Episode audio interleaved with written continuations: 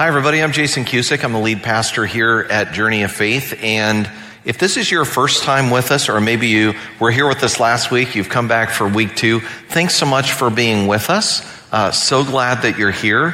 One thing to know about us, we're a multi campus church. So right now we're connected with our Torrance campus on uh, Lomita Boulevard. So hi to everybody at our Torrance campus. And also if you're watching us online, great that we can be connected like this. Today we're in week two of a five week series of messages that we're calling Positive Influence. And the idea is how can we be a positive influence in a world that's so negative? And we're all influencers. We're all leaders in one way or another. So how can we be influential in the right way?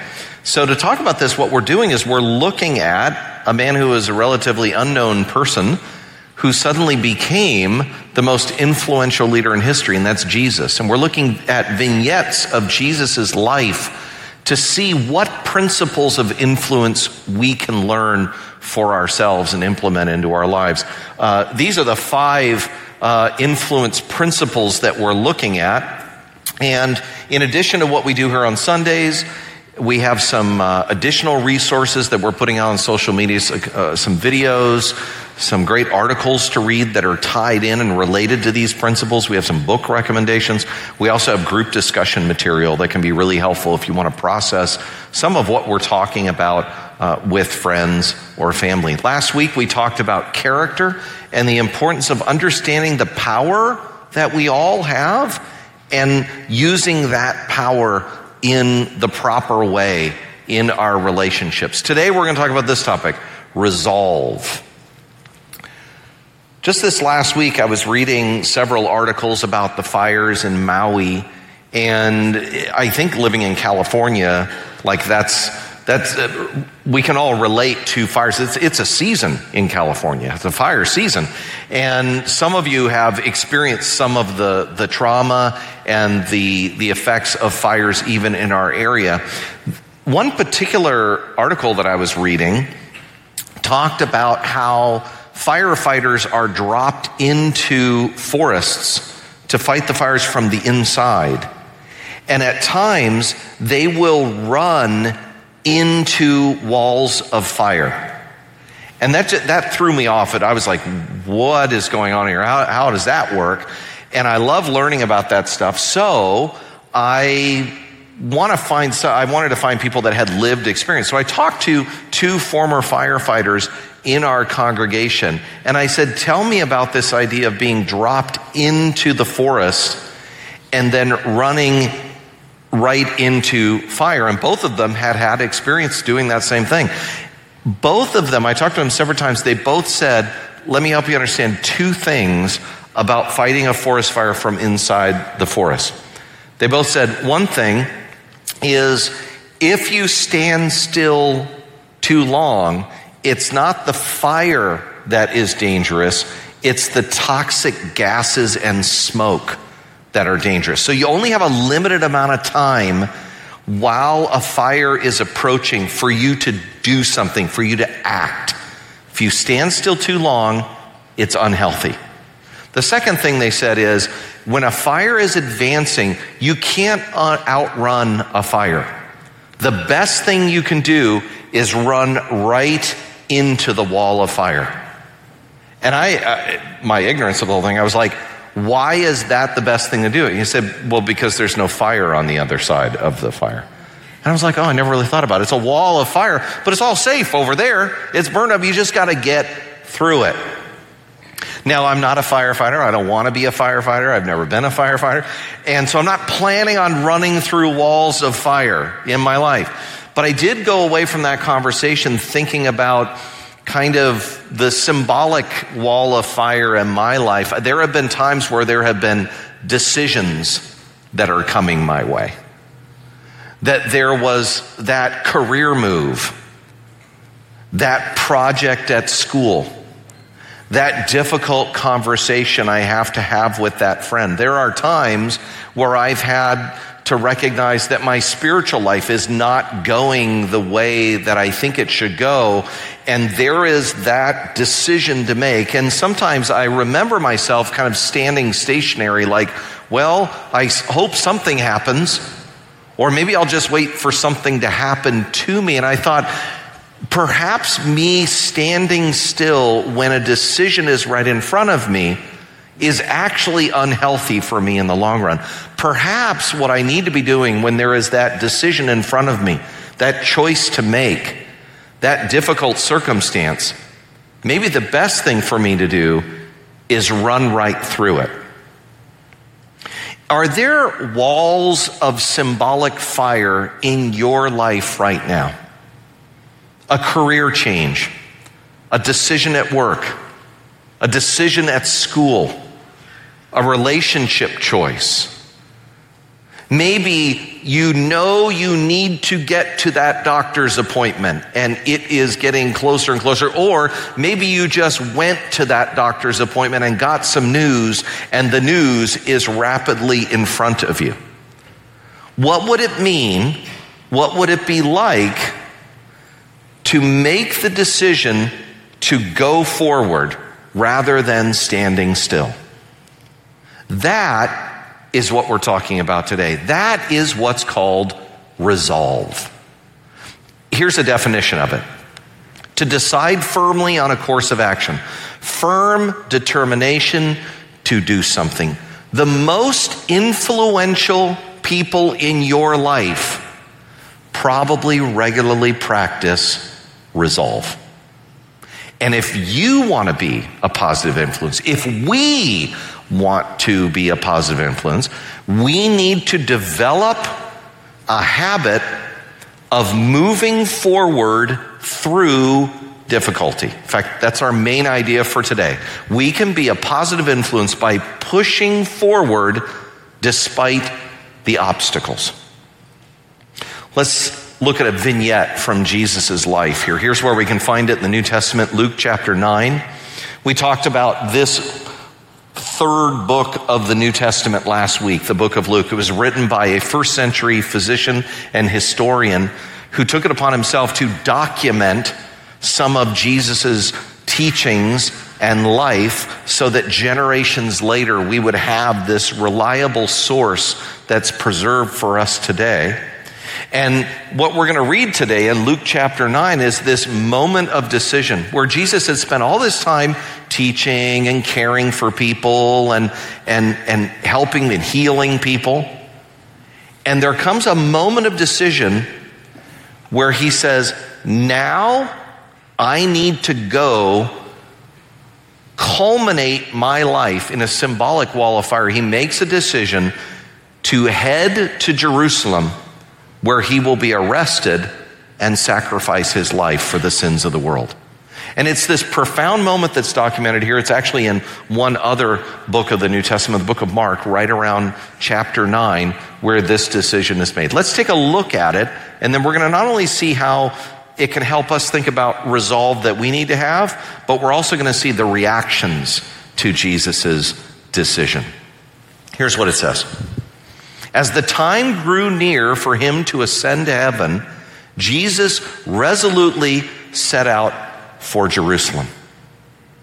This first sentence is really interesting. As the time drew near for him, it seems like he knew this sense of urgency. You have that in your life where you're like, it's coming up.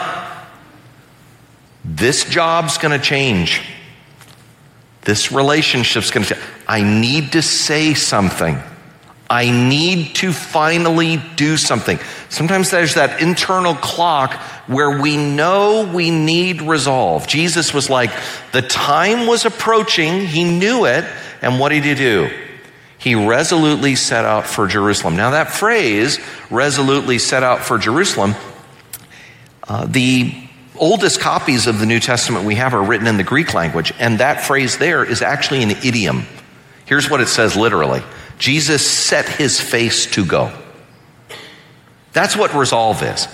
Resolve is where you're like, I got all this stuff going on. I need to do this. It's about focus. It's about when you direct your mind and your body and your energy because you have that decision to make. Now, that might be actually where some of the, uh, the first obstacles come up, is that sense of focus. What does that look like? Here's, here's a few obstacles. Maybe you can relate to one or more of these when it comes to resolve. Here's the first one tunnel vision. That's when we're like, I am focused and nothing else matters. Well, that's, that's not really good. That's not good balance in life. That's where you're like, I'm totally focused on work, and your family is suffering. It's when you're like, I'm totally focused on this romantic relationship. I don't have time for faith or God. We get that tunnel vision and we're locked in, and other things don't matter. See, Jesus, when it says he set his face toward Jerusalem, he was locked in to go to his death. But then we later read that he would spend time with his family and he spent time with his friends. And there were times where he rested. He was forward facing, but he still had time for other things in his life. That's that balance we need when we have resolve. It's not all or nothing. And it might take some wisdom in that. I read a, a, great leadership book by a guy named Brandon Webb, and he was a, an ex Navy SEAL. And this leadership book, he talked about in when he was a Navy SEAL, he needed to have total focus on his target, but he said, not to the detriment of situational awareness. I'm focused, but I'm also very aware of what's happening around me so that I know how to give my time and energy to those things. Here's a quote from his book. There's a point where work takes precedence. And whenever that point comes, you have to simply lock the doors and rivet yourself on getting the job done. You all relate to that? It's like, I just need to focus. And then there's a time when you have to shift your attention to your family, your kids, your girlfriend or boyfriend, your, your circle of friends. Is tunnel vision where you struggle when it comes to resolve? Some of you have a great sense of resolve but you end up being imbalanced. Here's another obstacle when it comes to resolve misalignment. This is when we're totally focused on the wrong thing. Right? We all have that. Maybe you're you're not focused on getting healthy, you're focused on getting your body to look like this other person's body. Right? Maybe you're focused on getting popular or being loved, and as a result, you end up compromising your values. Misalignment is not usually something that happens first. Usually, what happens is we have our focus in the right way, and then stuff comes up. And then we start kind of shifting and we get misaligned. In business, they call this mission drift. And you're like, we are focused, here's our goal as an organization. And then over time, things come up, and then we end up being about a bunch of different things. This is actually something we work on really hard as a church.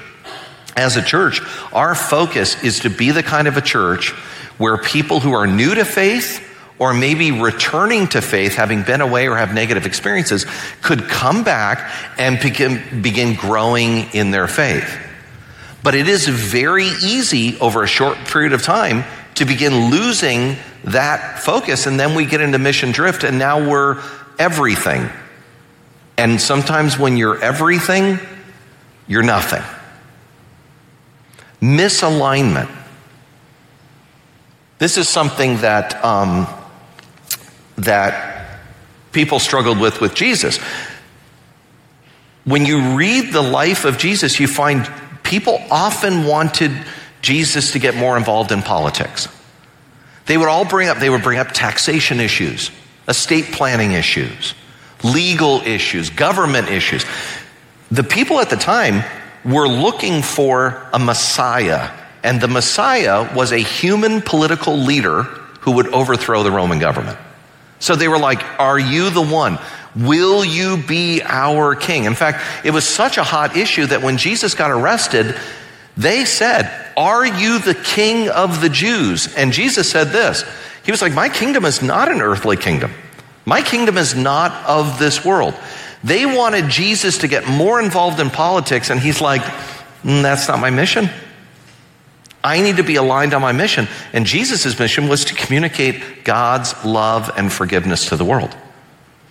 Is misalignment something that you struggle with? Are you misaligned right now in some of your goals and some of your mission in life? Here's another obstacle to resolve fatalism. We talked about last week this idea of learned helplessness that sometimes we grow up having this idea like, I, I just, I can't do anything. I have no power. It's not true. We all have power. We can all make decisions. Some of you are like that at your job. You're like, my job's terrible because I, I can't do anything. My boss won't let me do anything. You do have a decision. You can communicate clearly. You could leave your job. No one's powerless. I'm powerless in this relationship. No, you're not.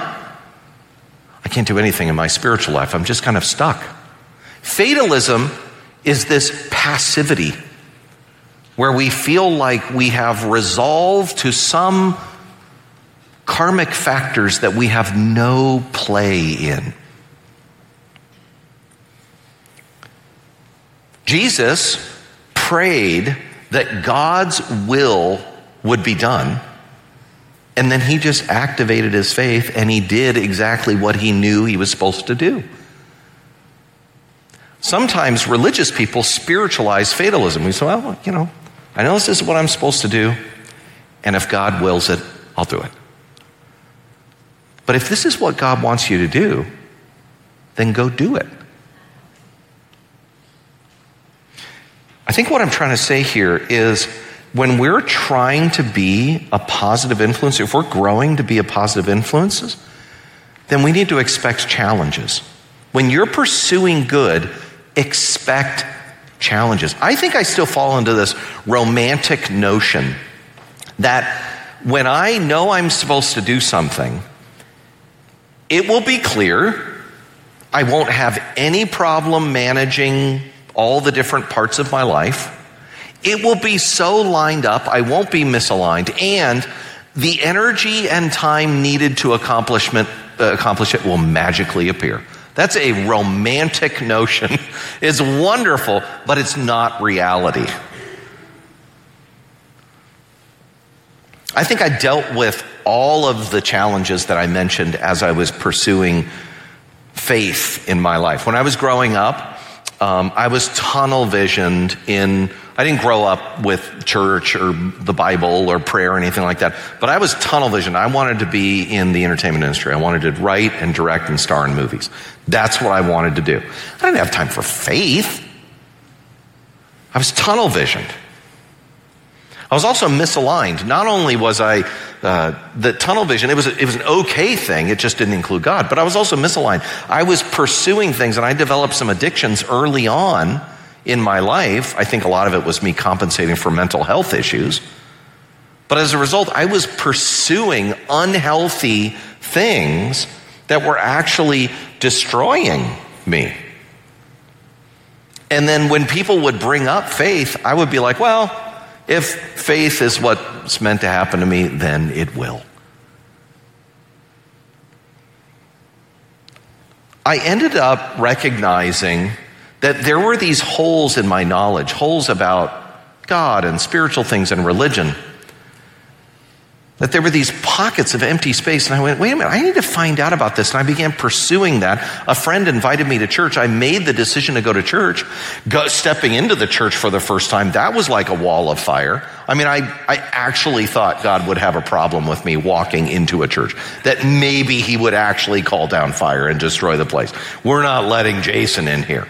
But I pushed through that. Much like a recovery meeting, your walk to church for the first time is the longest walk you'll ever have. And I walked in and something began changing in me, and I was making choices to pursue and understand spiritual things, like all of you are doing, like some of you might be doing for the first time. it was that resolve. It wasn't just my resolve. I believe Jesus was behind that. What is an area of resolve in your life right now that Jesus is saying, Come with me? Let's walk forward. And I'd like you to do this. Consider how drawing closer to Jesus could help you with your resolve. Maybe you could talk to Jesus about that career change, that work decision, that project at school, that relationship, that health issue. Maybe you can talk to him. If I had a friend come to me a while back and he was like, I just don't think I believe in God. I was like, you should talk to God about that. What would it be like to move forward? Maybe you could read this section that we're looking at today, reread it this week and see, see if something comes up. I find a lot of times I will open up the Bible, I will read a teaching of Jesus or a story from the life of Jesus, and then suddenly new thoughts and ideas start popping into my mind. And I think that's Jesus helping. Maybe you can surround yourself with God influenced people and say, hey, here's a decision that's coming up. Could you hear me out as I kind of talk it out? And let me add one other component about the challenges that come when we have resolve, because um, we do have to uh, expect those challenges and invite Jesus in. But let me give you one more skill that can help you with the resolve, and it's and it's a bit of a provocative teaching of Jesus. So so put your seatbelts on. Look at what Jesus said. If your hand or foot causes you to sin, cut it off and throw it away. It's better to enter eternal life with only one hand or one foot than to be thrown into eternal fi- fire with both your hands and your feet. He goes on to say, if your eye causes you to sin, gouge it out and throw it away. It's better to enter eternal life with only one eye than to have two eyes and be thrown into the fire of hell. A lot of fire today. We're talking a lot about, I didn't pick that up. I didn't choose that for that purpose. Um, Jesus is not talking about self mutilation.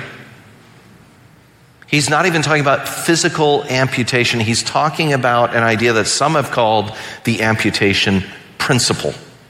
And what that means is there are times where we resolve to do something and we can't follow through on that resolve until we take radical steps to eliminate other things in our life.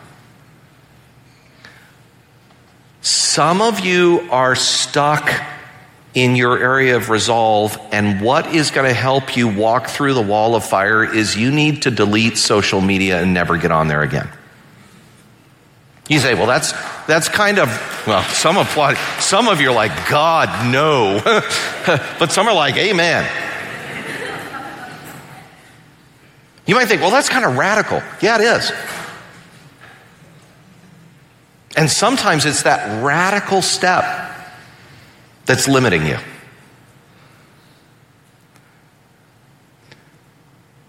Some of you need to get rid of the alcohol in your home, and you need to go to 90 meetings in 90 days, and you need to resolve to do whatever you can to create an environment where you never drink alcohol ever again.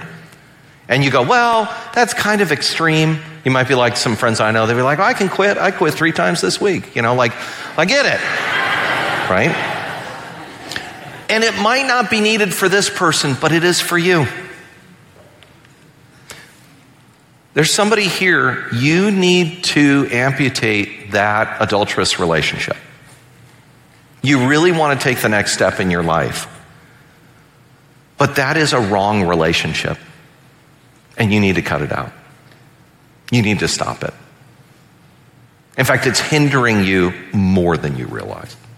Some of you need to have somebody else manage your money for you,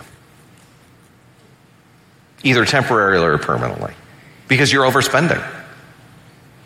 It's a compulsive behavior. And you're like, well, that, that, that seems kind of extreme. Yeah, I did that for a season. I was irresponsible with money.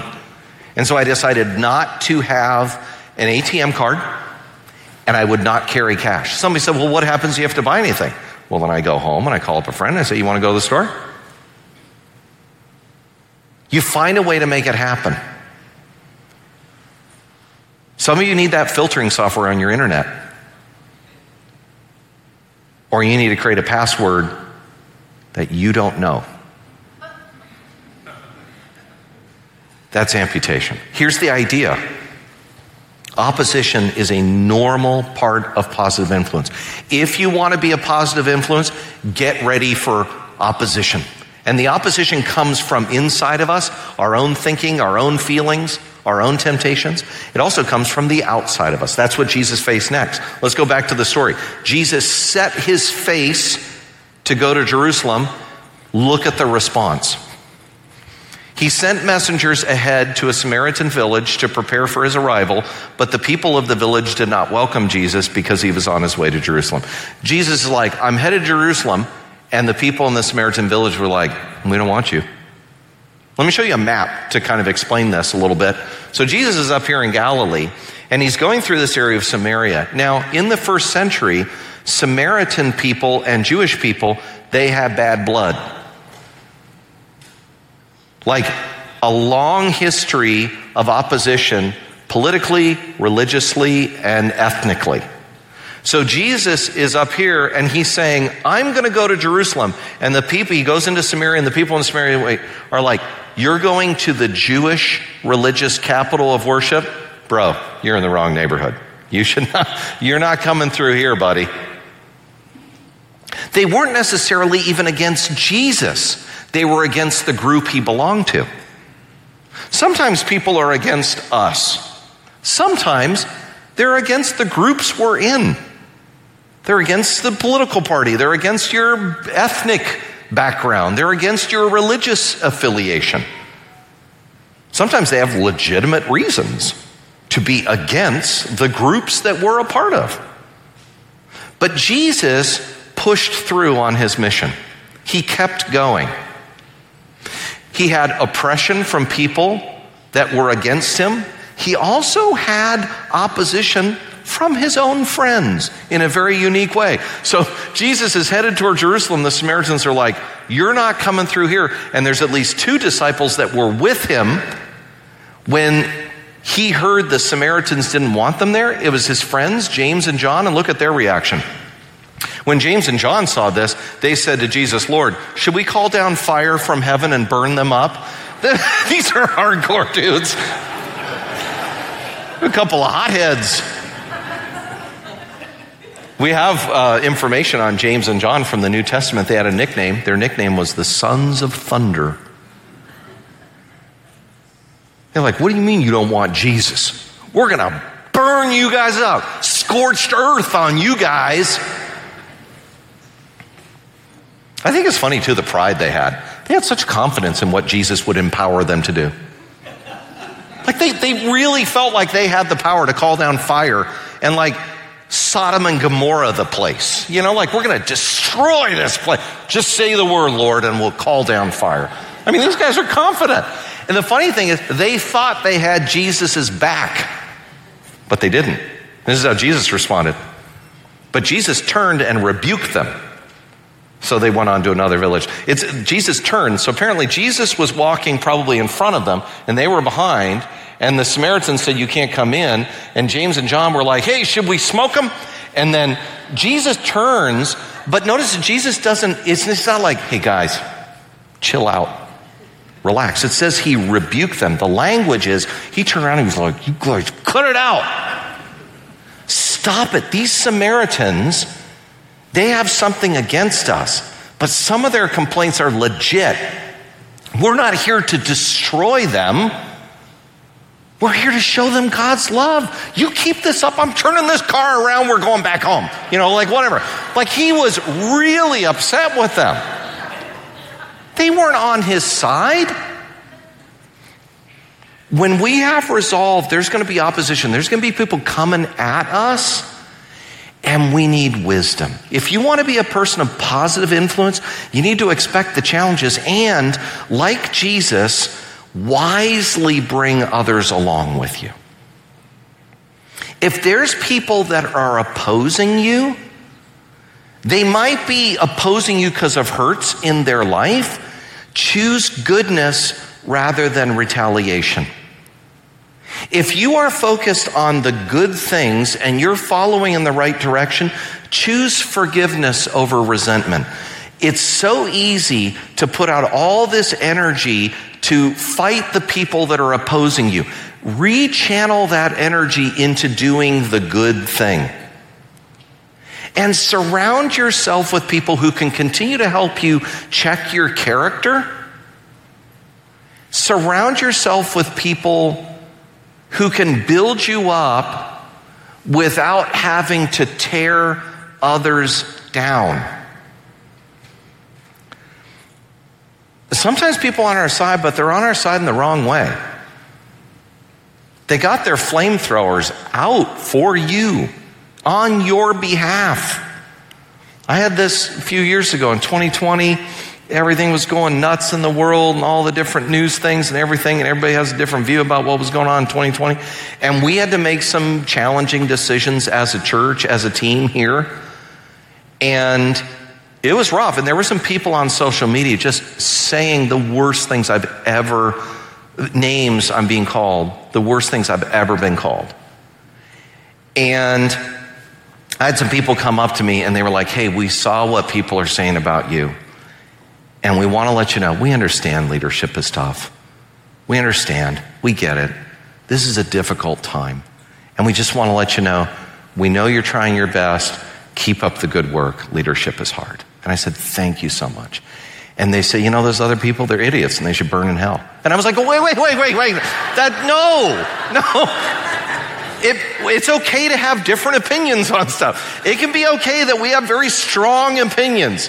We don't have to go scorched earth on other people. That is not the mission. Let's stay focused on the mission. And who in your life has been a person that has helped you have that resolve? That's helped you say, let's let keep going, get through this. You're going through a tough time. Keep going. And this week, you know what? Would you uh, personally thank just one person that's wisely helped your resolve?